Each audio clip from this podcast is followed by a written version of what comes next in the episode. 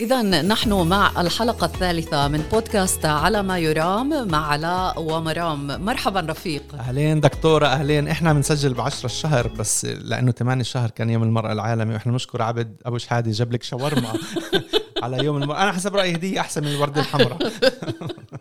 لا ما بنفع هيك يا عبد. لازم مساواة يعني المساواة تكون على قدم وساق في برنامج على ما يرام. نعم. طيب بس هو موضوع مؤلم. هو موضوع مؤلم جدا يا علاء وأنا شخصيا يعني أصف هذا اليوم آه، بيوم دفن الرؤ... دفن الرؤوس بالرمال حقيقه علاء بكذا مستوى من المستويات.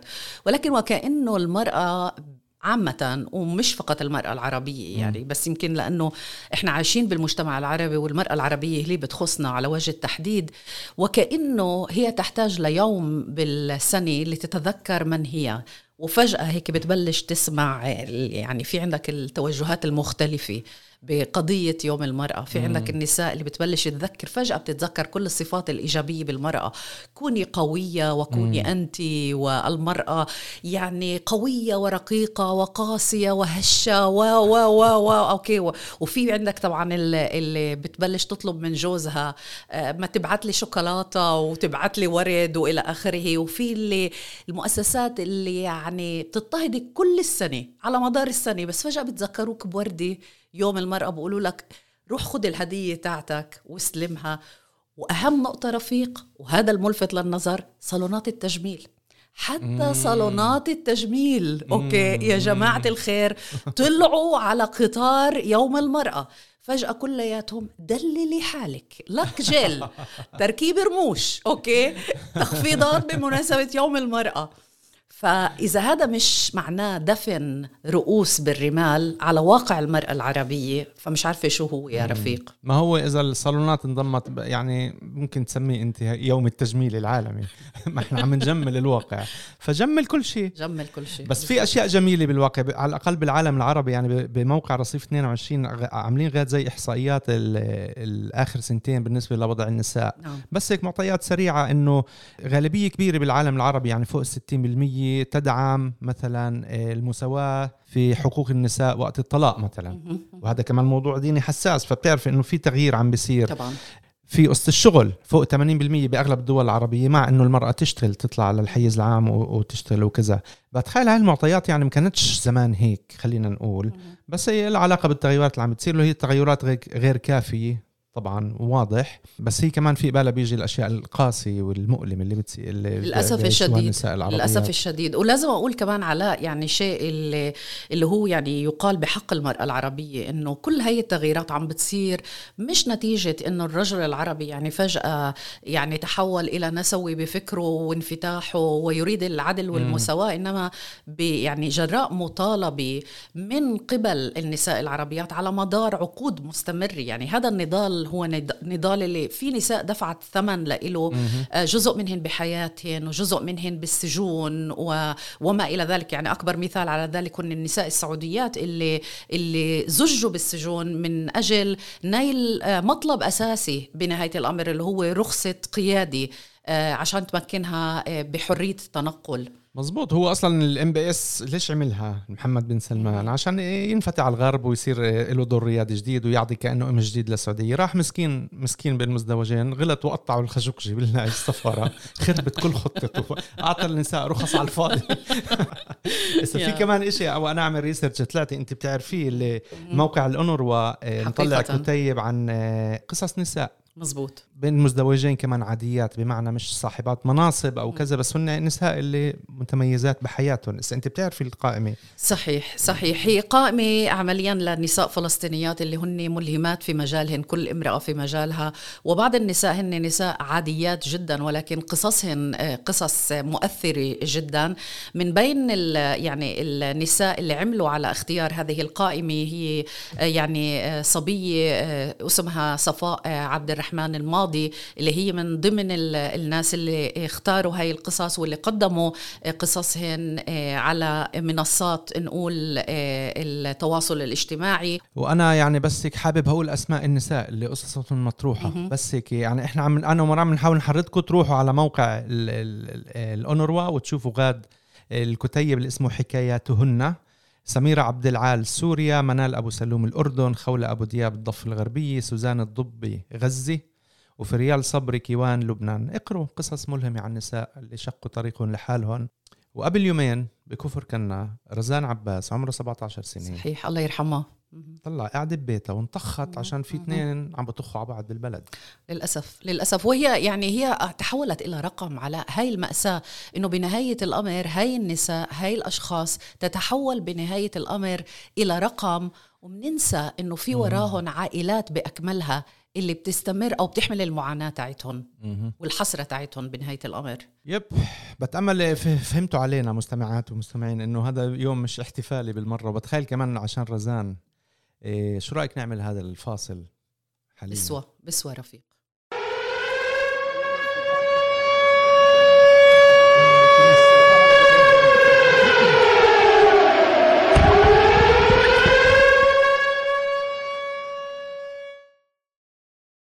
الرئيس التركي رجب أردوغان يوم الأربعاء آه، بيعقد لقاء مع الرئيس الإسرائيلي آه، هيرتزوغ يعني جراء زيارته لتركيا وبيتحدثوا على العلاقات بين البلدين. اللي شابه التوتر من 2008 يعني آه، شابه آه. شابه التوتر من understatement بالضبط understatement من 2008 وقال أوكي هاي النقطة المهمة أن أنقرة مستعدة للتعاون مع إسرائيل في قطاعي الدفاع والطاقة. الله أكبر. والأهم من ذلك إنه في هاي الزيارة نقل موقف تركيا فيما يتعلق بالقضية الفلسطينية. فأنا شو بقول يا رفيق؟ بقول اللي بده يرافق النورية يا أردوغان بده يرقص معها. أكثر إشي مضايقني الكورونا. okay. ليه مش عم تحكوا؟ على الكورونا. وين راحت الكورونا؟ أنا اليوم بفوت بفوت على اروما الصبح أخذ ما سألوش على الكمامة حسيت بالإهانة. الكورونا شو ذنبها إنه في حرب؟ وين أيام المجد والعناوين أه. مثلا. أه. أنا برأيي إنه الحرب الروسية على أوكرانيا هي مؤامرة كونية على الكورونا. على الكورونا بالضبط. اللي هي أصلا الكورونا كانت مؤامرة كونية عشان شركة فايزر تبيع دواء ولقاحات واللي أصلا شركة فايزر هي مؤامرة كونية من ال CIA عشان يزرعوا تشيبات إلكترونية فينا. واصلا هي زراعة التشيبات هاي مؤامرة كونية من الغرب انهم يجندوا الناس ضد بوتين وروسيا. وروسيا والصين كيف حاربوا الموضوع؟ عملوا كورونا. وعلى هذا يا رفيقي يقال في جملة جدا مشهورة للويس إتشيفيرا اللي هو كان رئيس المكسيك بسنوات السبعين. فهذا يعني حبيت كيف لفظتي اسمه. فهذا بالسنوات السبعين له جملة اللي تحولت لوحدة من رموز العبثية في جنوب أمريكا. فقال الجملة التالية La situación está bien ni mal. Sino todo lo contrario. يعني الوضع ليس بالجيد وليس بالسيء. إنه العكس تماما. أريد زيلينسكي حيا. هكذا أمر بوتين قواته فموسكو تعلم مكان الرئيس الأوكراني لكن زعيمها لا يريد قتله وأمر أن يؤتى به أمامه في روسيا. يتسابق الجنود الروس لتنفيذ أمر بوتين فمن يفوز بتلك المكانة ويقبض على عدوه. مين هي الشخصية؟ آه، بوتين. الشخصية الفذة يعني اللي بمحل معين تضرب كل الاعتبارات في عرض الحائط يعني. آه طلع رهيب. أنا قبل يمكن 20 سنة قريت تقرير عنه. مه. بعد ما يلتسن تسهل مذكريته ليلتسن طبعا آه طبعا يلتسن طبعا. سهل عليه. بال 99 آه إجوا ال אוליגרכים الأثرياء تاعون روسيا. صحيح. وقالوا بدنا نحط لعبة واحد أه. هيك دمية. فهذا ضابط KGB سابق قصير فيش عنده كاريزما. جيبوه يا شباب حطوه رئيس وبدي يخلع فيهم. خلال خمس سنين نظف روسيا منهم صحيح. ولحد اليوم مثبت أقدامه. هسه أنا يعني امبارح غمقت بالليل. أه. فت على مواقع وقريت. مواد وسيكولوجيات واللي بدك إياه. أنا حسب رأيي بوتين كمان من تحليلات نفسية هو الميكيافيلي بجدارة. إنسان ميكيافيلي على الآخر شو صفات الانسان الميكيافيلي متركز في مصالحه الخاصة فقط مناور ومحتال ويستغل الآخرين لتحقيق غاياته أوكي هاي يعني وجهة نظر رفيق آه. آه. آه. ولكن في وجهات نظر أخرى على م. الأقل بالنسبة لبوتين يعني يمكن واحدة من الشغلات اللي بسوى كمان نقولها عن بوتين هي آه، تاريخه الشخصي آه، ما بعرف إذا يعني بتعرف هاي القصة عن بوتين بس أبوه لبوتين كان محارب مقاتل عمليا بالجيش الأحمر م.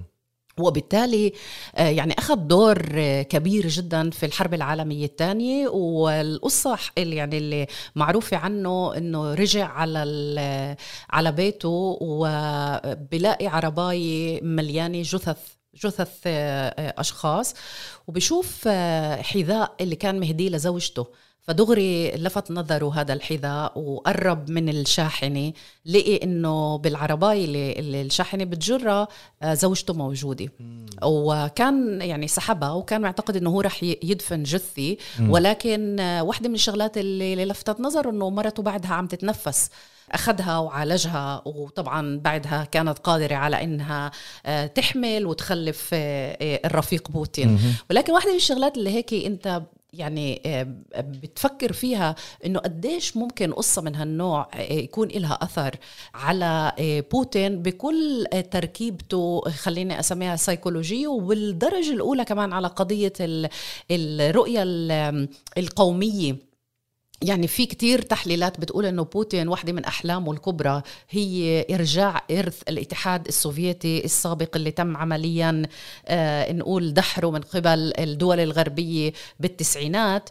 وبالتالي آه، هاي ممكن كمان تكون واحدة من الأسباب. يعني مم. آه، كل الإرث العائلي هذا آه، اللي هو تربى عليه حتى يقال أنه هو واحد من الأشخاص اللي يعني هو توجه للكي جي بي برغبته على خدمة الدولة وعمليا إضافة نوعية لل تصوري هذا الشخصية حظيط تبع أوكرانيا مسكين فلوديمير زيلينسكي.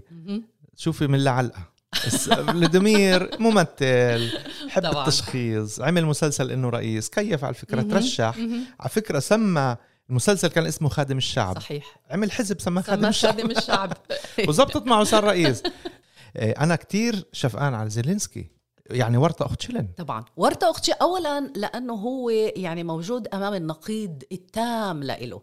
من شخص ممثل ممثل ورومانسي وحالم وإلى آخره ويعني ويحلم بالتغيير وما إلى ذلك اللي حتى طلع بالفالنتاين الأخير بعرفش يعني هاي وحدة من الانتقادات الشرسة اللي كانت على زالينسكي إنه يا عمي طبول طبول الحرب قاعدة تقرع عندك وإنت طالع إنت ومرتك بتهني الشعب الاوكرايني في في عيد الحب يعني إنه دخيلك. وزع لهم دببة حمراء محل السكر مثلا. بالضبط بالضبط. بس talking about الدببة آه. واحد من الأشخاص اللي يلقب يلقب بصائد الدببة هو بوتين. ما بعرف إذا بتعرف هاي الشغلة عنه بس آه. لقبه هو صائد الدببة. ليش؟ لأنه هو literally بصيد دببة ونمور وسمك. نعم. نعم بالإضافة يعني أنا بدي أحكي جملة مش politically correct آه. بس إنه عم يعمي قلبه. مورت الدنيا مورت الدول مورت كذا إنه شو الشخصيه هاي؟ هسه بتخيل كل اللي بيكرهوه بعد قصتك الأولى بقولوا مش لو أمه ماتت الله يرحمها بالشحن.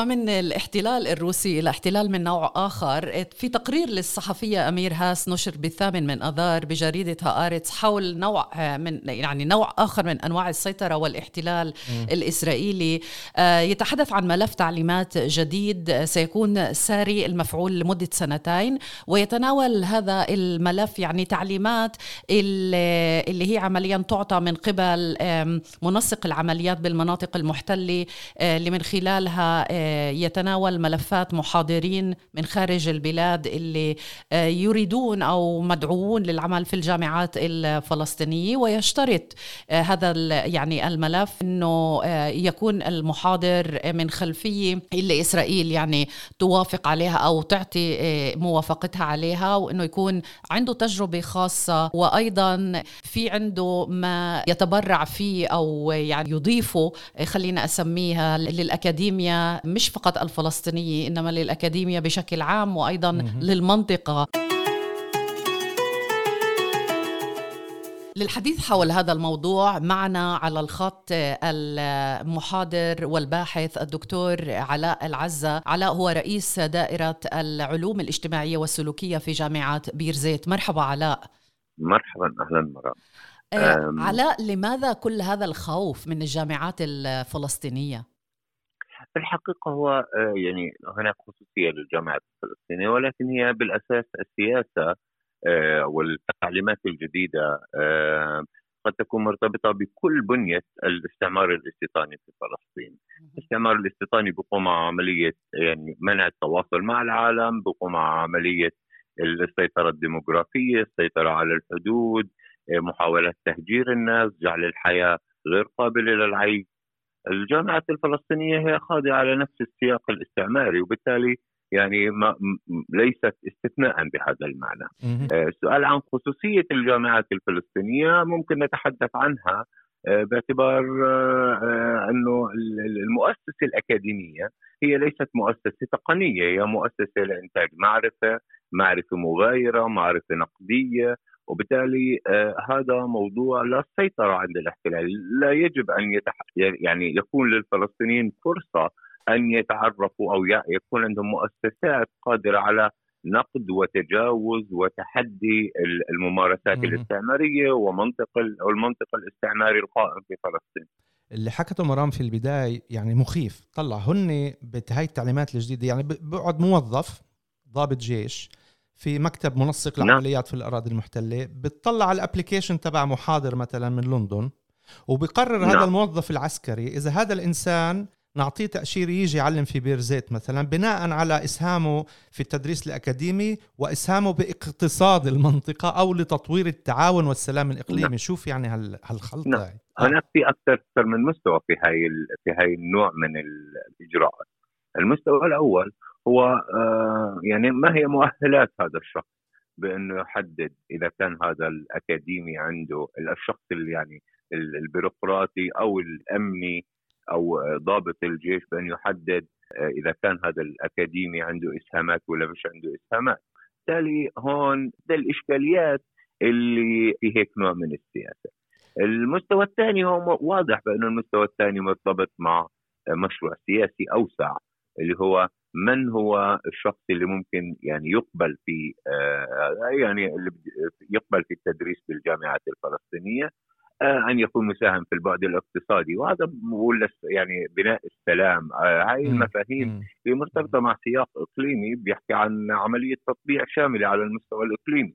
وبالتالي هي جزء من مشروع سياسي. مزبوط قبل ما تطلع على الهواء معنا مرام حكت إنه ممكن يكون هذا جزء من الحملة العالمية ضد البي دي اس إنه إحنا بدناش نجيب محاضر نعم هو داعم نعم. للبي دي اس 100% هاي بالتأكيد هاي يعني معنى أي دور نقدي أو سياسي لأي محاضر أكاديمي هذا يعني بأنه لن يستطيع الوصول إلى الجامعات الفلسطينية. أي طالب ممنوع يكون في الجامعات الفلسطينية إذا كان في عنده أي شكل من أشكال التضامن مع الفلسطينيين بالتالي آه القضية مرعبة آه، وهدفها خطير جدا على مستوى المستقبلي لفكرة وجود الجامعة في, في الأراضي الفلسطينية. هل يعني علاء هل هناك إجراءات اللي اتخذتها مثلا الجامعة أو المحاضرين في بيرزيت أو نقول المجلس الأكاديمي الأعلى آه، في فلسطين تجاه هاي الخطوة؟ في الحقيقة الإجراءات يعني يعني أنا أعلم بأنه جامعة بيرزيت بصدد يعني الرد آه، على هيك على هاي الإجراءات. آه، هناك محاولة للتواصل مع المؤسسات الأكاديمية الأخرى لبحث يعني هاي الإجراءات. لغاية الآن الإجراءات نفسها مكتوبة فقط باللغة العبرية هي غير مترجمة للإنجليزي ولا للعربي وبالتالي يعني هناك فحص قانوني لها حاليا. آه، ولكن في يعني بنواجه مشكلة لغاية مش مشكلة ولكن بنواجه على الأقل تأخير بسبب إنه فقط بالعبري وعمالنا بنترجم فيها عشان نقدر يكون في عندنا مجادلة آه، مفصلة. ضد هيك نوع من الإجراءات. بس يمكن عشان يعني نحط المستمعين بالصورة الملف الحالي هو عبارة عن 62 صفحة بينما الملف السابق آه، هو كان عبارة عن أربع صفحات. فهذا بس بيقول قديش عمليا آه، المشروع هذا هو مشروع جاد ومعمق من قبل يعني المنسق أو منسق العمليات ووزارة الأمن بشكل عام الإسرائيلية. في كمان شيء طلع نعم. بخاطري إذا بتجاوبنا عليه استمرارنا للسؤال نعم. مرام. هن عم بيحددوا قالوا هيك إحنا ماكسيمم 100 محاضر أجنبي بالسنة و150 طالب أجنبي.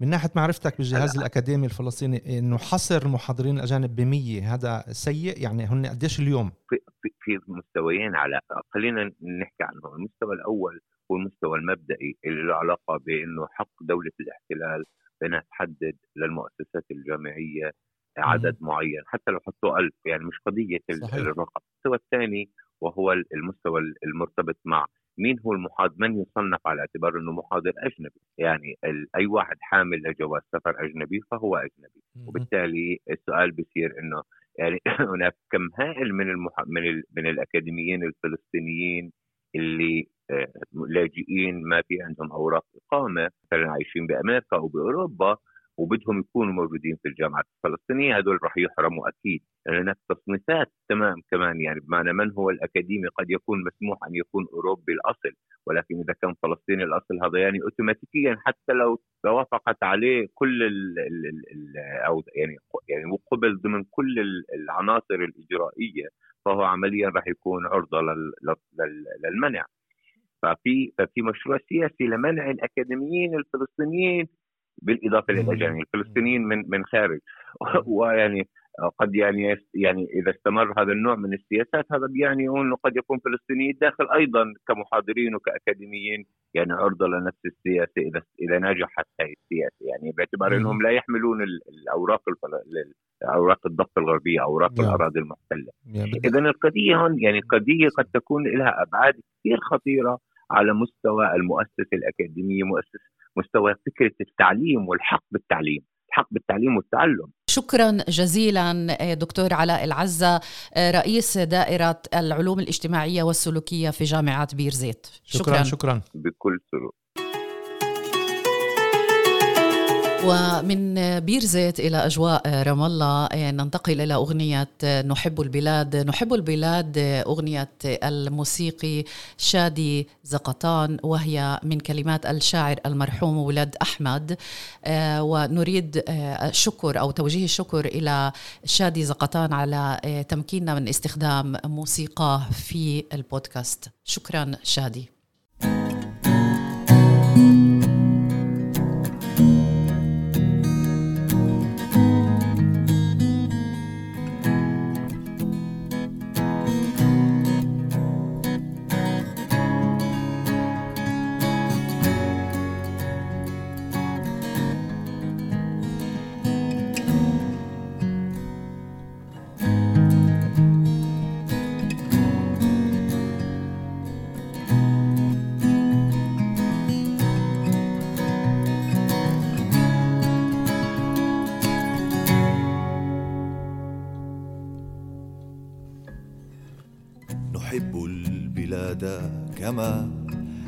يحب البلاد أحد.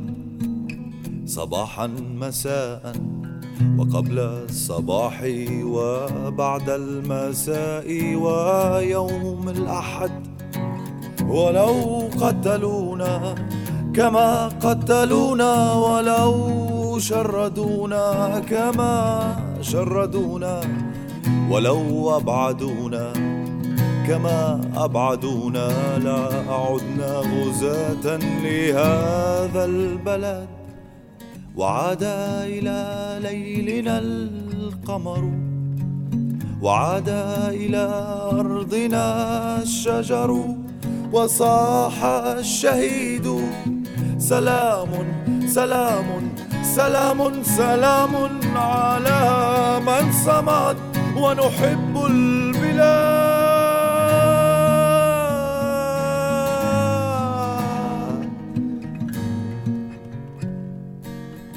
ولو شردونا كما شردونا لعدنا غزاة لهذا البلد ونحب البلاد. ونحب البلاد. أوه ولو قتلونا كما قتلونا لعدنا غزاة لهذا البلد. وعاد إلى ليلنا القمر. وعاد إلى أرضنا الشجر.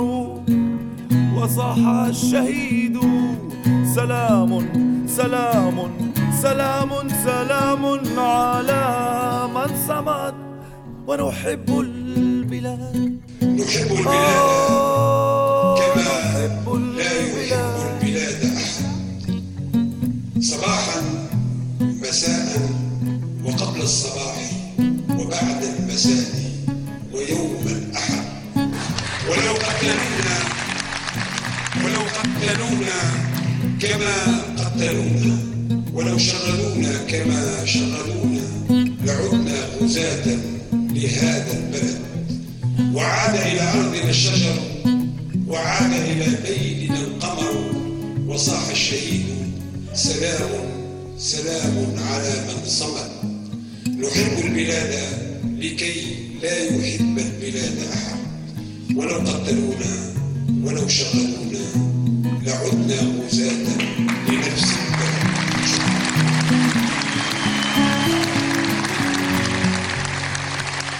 ونحب البلاد لكي لا يحب البلاد أحد.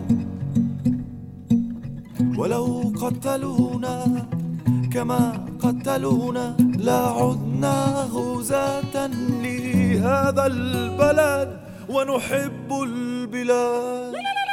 آه آه ونحب البلاد.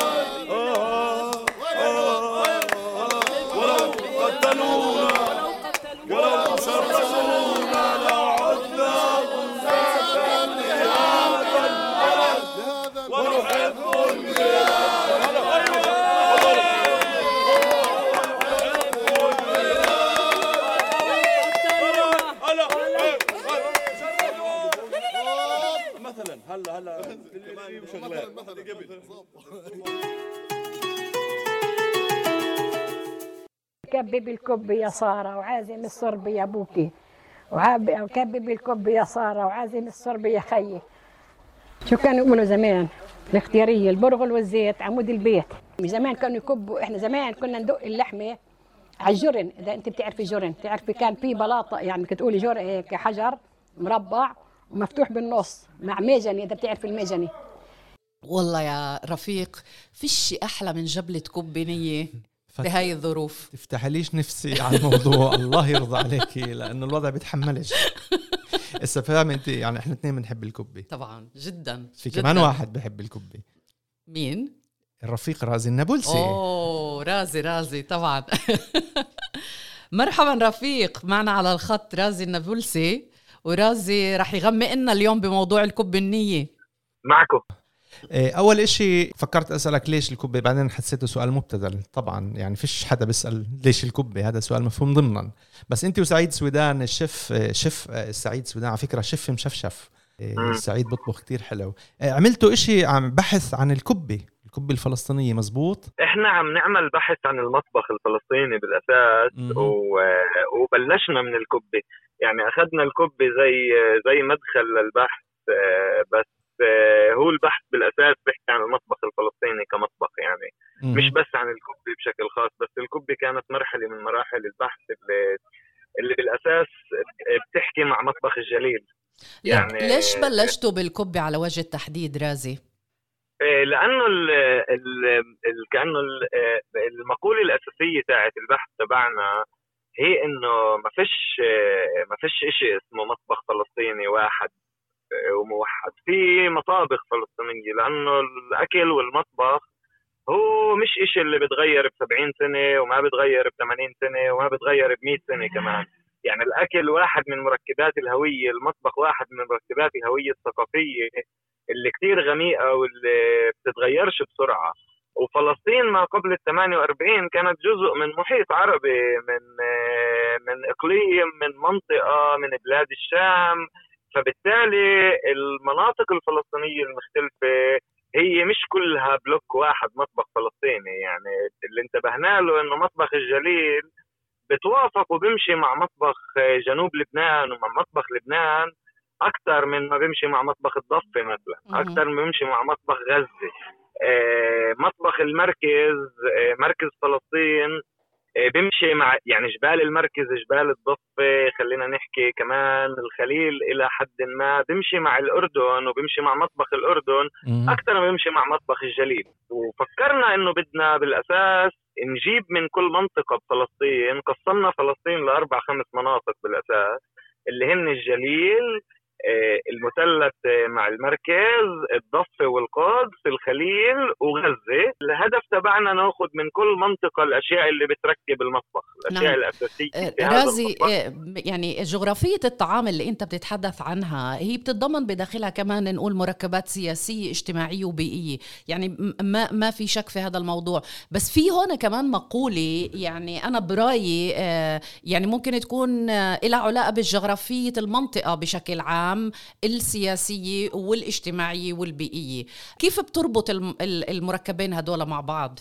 هو يعني مش بس جغرافية المنطقة هي عاداتها الاجتماعية الثقافية آه، امتدادها زي ما حكيت لما بعد الحدود اللي انوجدت بال 48 وعملتها إسرائيل. المكونات اللي موجودة فيها هي اللي بتلعب دور كثير كبير. المكونات اللي موجودة بالمنطقة بشكل عام الناس بتأكل من الأكل اللي موجود حواليها. بالتالي أنا بفكر يعني المطبخ والأكل هو إشي بيمتد لأعمق عن جد لأعمق مرا... لأعمق أماكن في الهوية الثقافية اللي بتمشي مع الجغرافيا بتمشي مع المجتمع بتمشي مع الثقافة بتمشي مع التقاليد بتمشي مع مع الجغرافيا اللي موجودة وشو بتطلع نباتات وشو بتطلع أشياء موجودة في لها أسباب تاريخية معينة.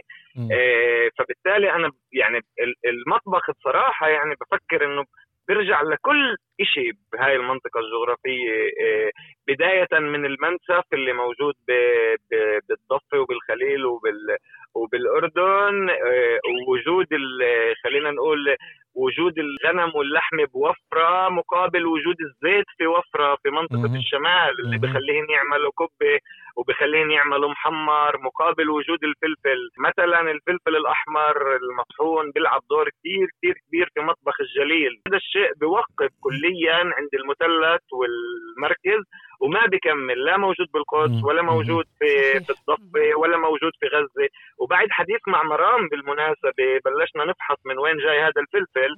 آه وليش هو موجود بس بالجليل؟ فمرام وقتها حكت لي افحص موضوع إنه البلقان. نعم. اللي راحوا يحاربوا كانوا جزء من الإمبراطورية العثمانية وتبين إنه الفلفل هذا الأحمر مثلا مثال كثير بسيط اللي هو مركب اساسي من مركبات القبة آه، موجود في بلغاريا يسمى لوتينيتسا موجود في هنغاريا آه، زي مرهم بيعملوه وموجود بوفرة جدا آه، بتركيا وبالأساس تبين إنه وصل لمنطقتنا من حلب ومن حلب وصل لعنا. معلومات جميلة. يعني أول شيء يعني مرام أنا رح أغفر لك إنك بتحكي على الفلفل الأحمر مرة ظهري ما برق لك إياها.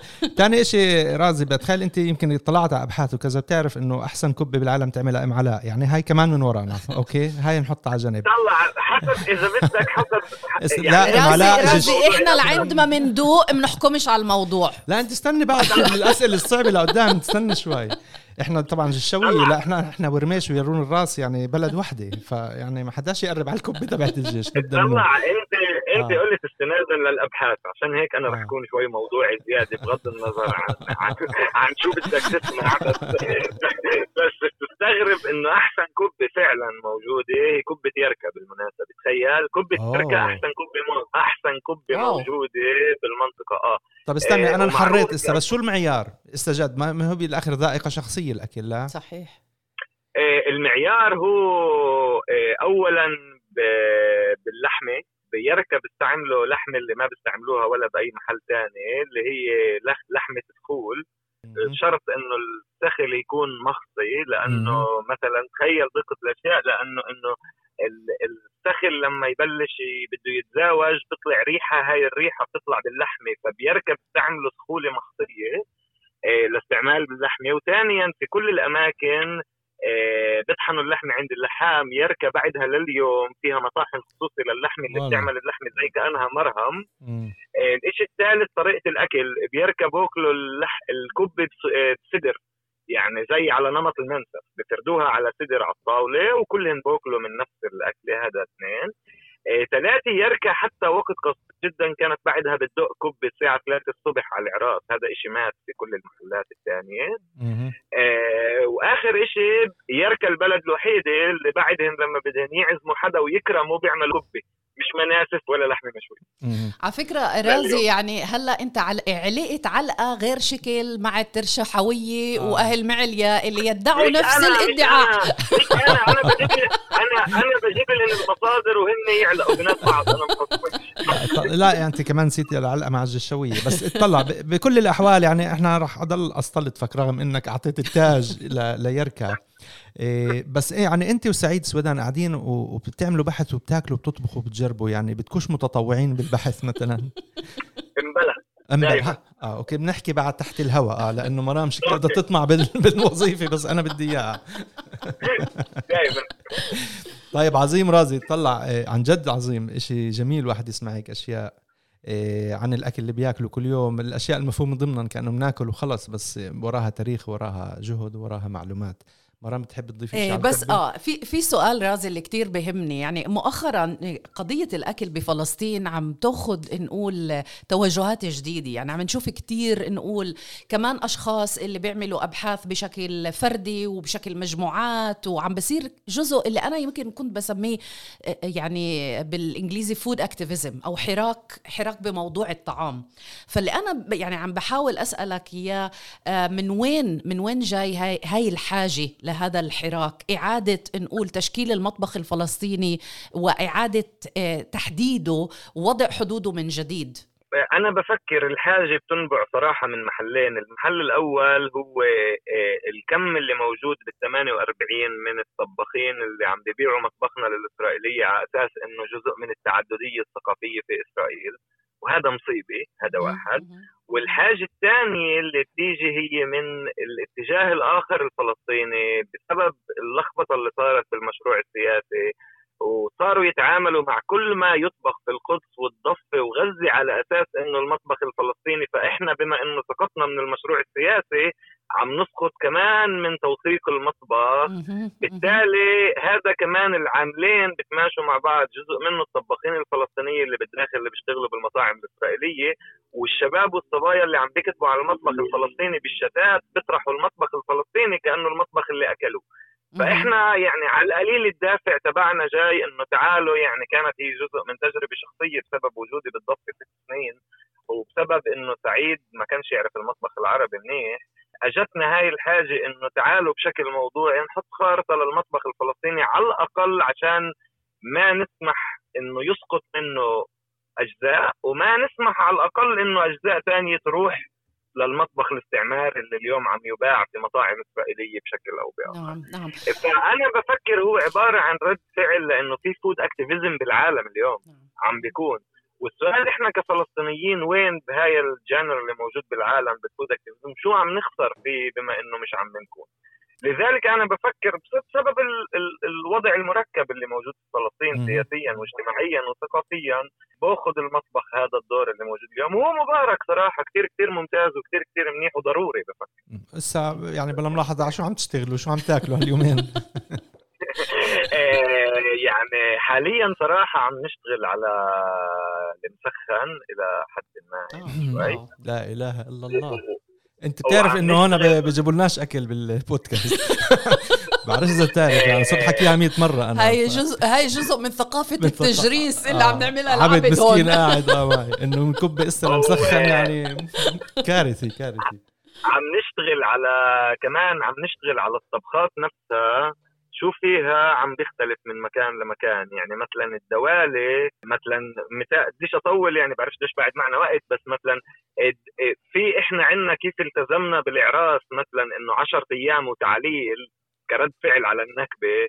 بعدنا ملتزمين بالأكل يعني الأكل بالجليل كثير هو أكل بعده محافظ نسبة لمحلات ثانية محلات ثانية لعبوا بالأكل لأنه كجزء من ما استرجيناش نلعب بتقاليدنا عشان ما نصيرش زي اليهود كمان نفس المنطق. طيب بهذا التفاؤل خلينا بالضبط. أنتوا عم ناخذ الطبقات نفسها نشوف وين الاختلافات في كل محل حلو. أنا بوعدك طبعا ويمكن الجماهير الجحافل المستمعات المستمعين راح يطلبوا إنه نعمل معك كمان مرة وكمان مرة أنت وسعيد وإحنا كتير بهمنا نعمل معكم لقدام كمان على المسخن وكمان على ورق الدوالي وبوعدك رح نرجع مرة بالشهر على الأقل نحكي معكم لأنه حابين إحنا موجودين كل الوقت.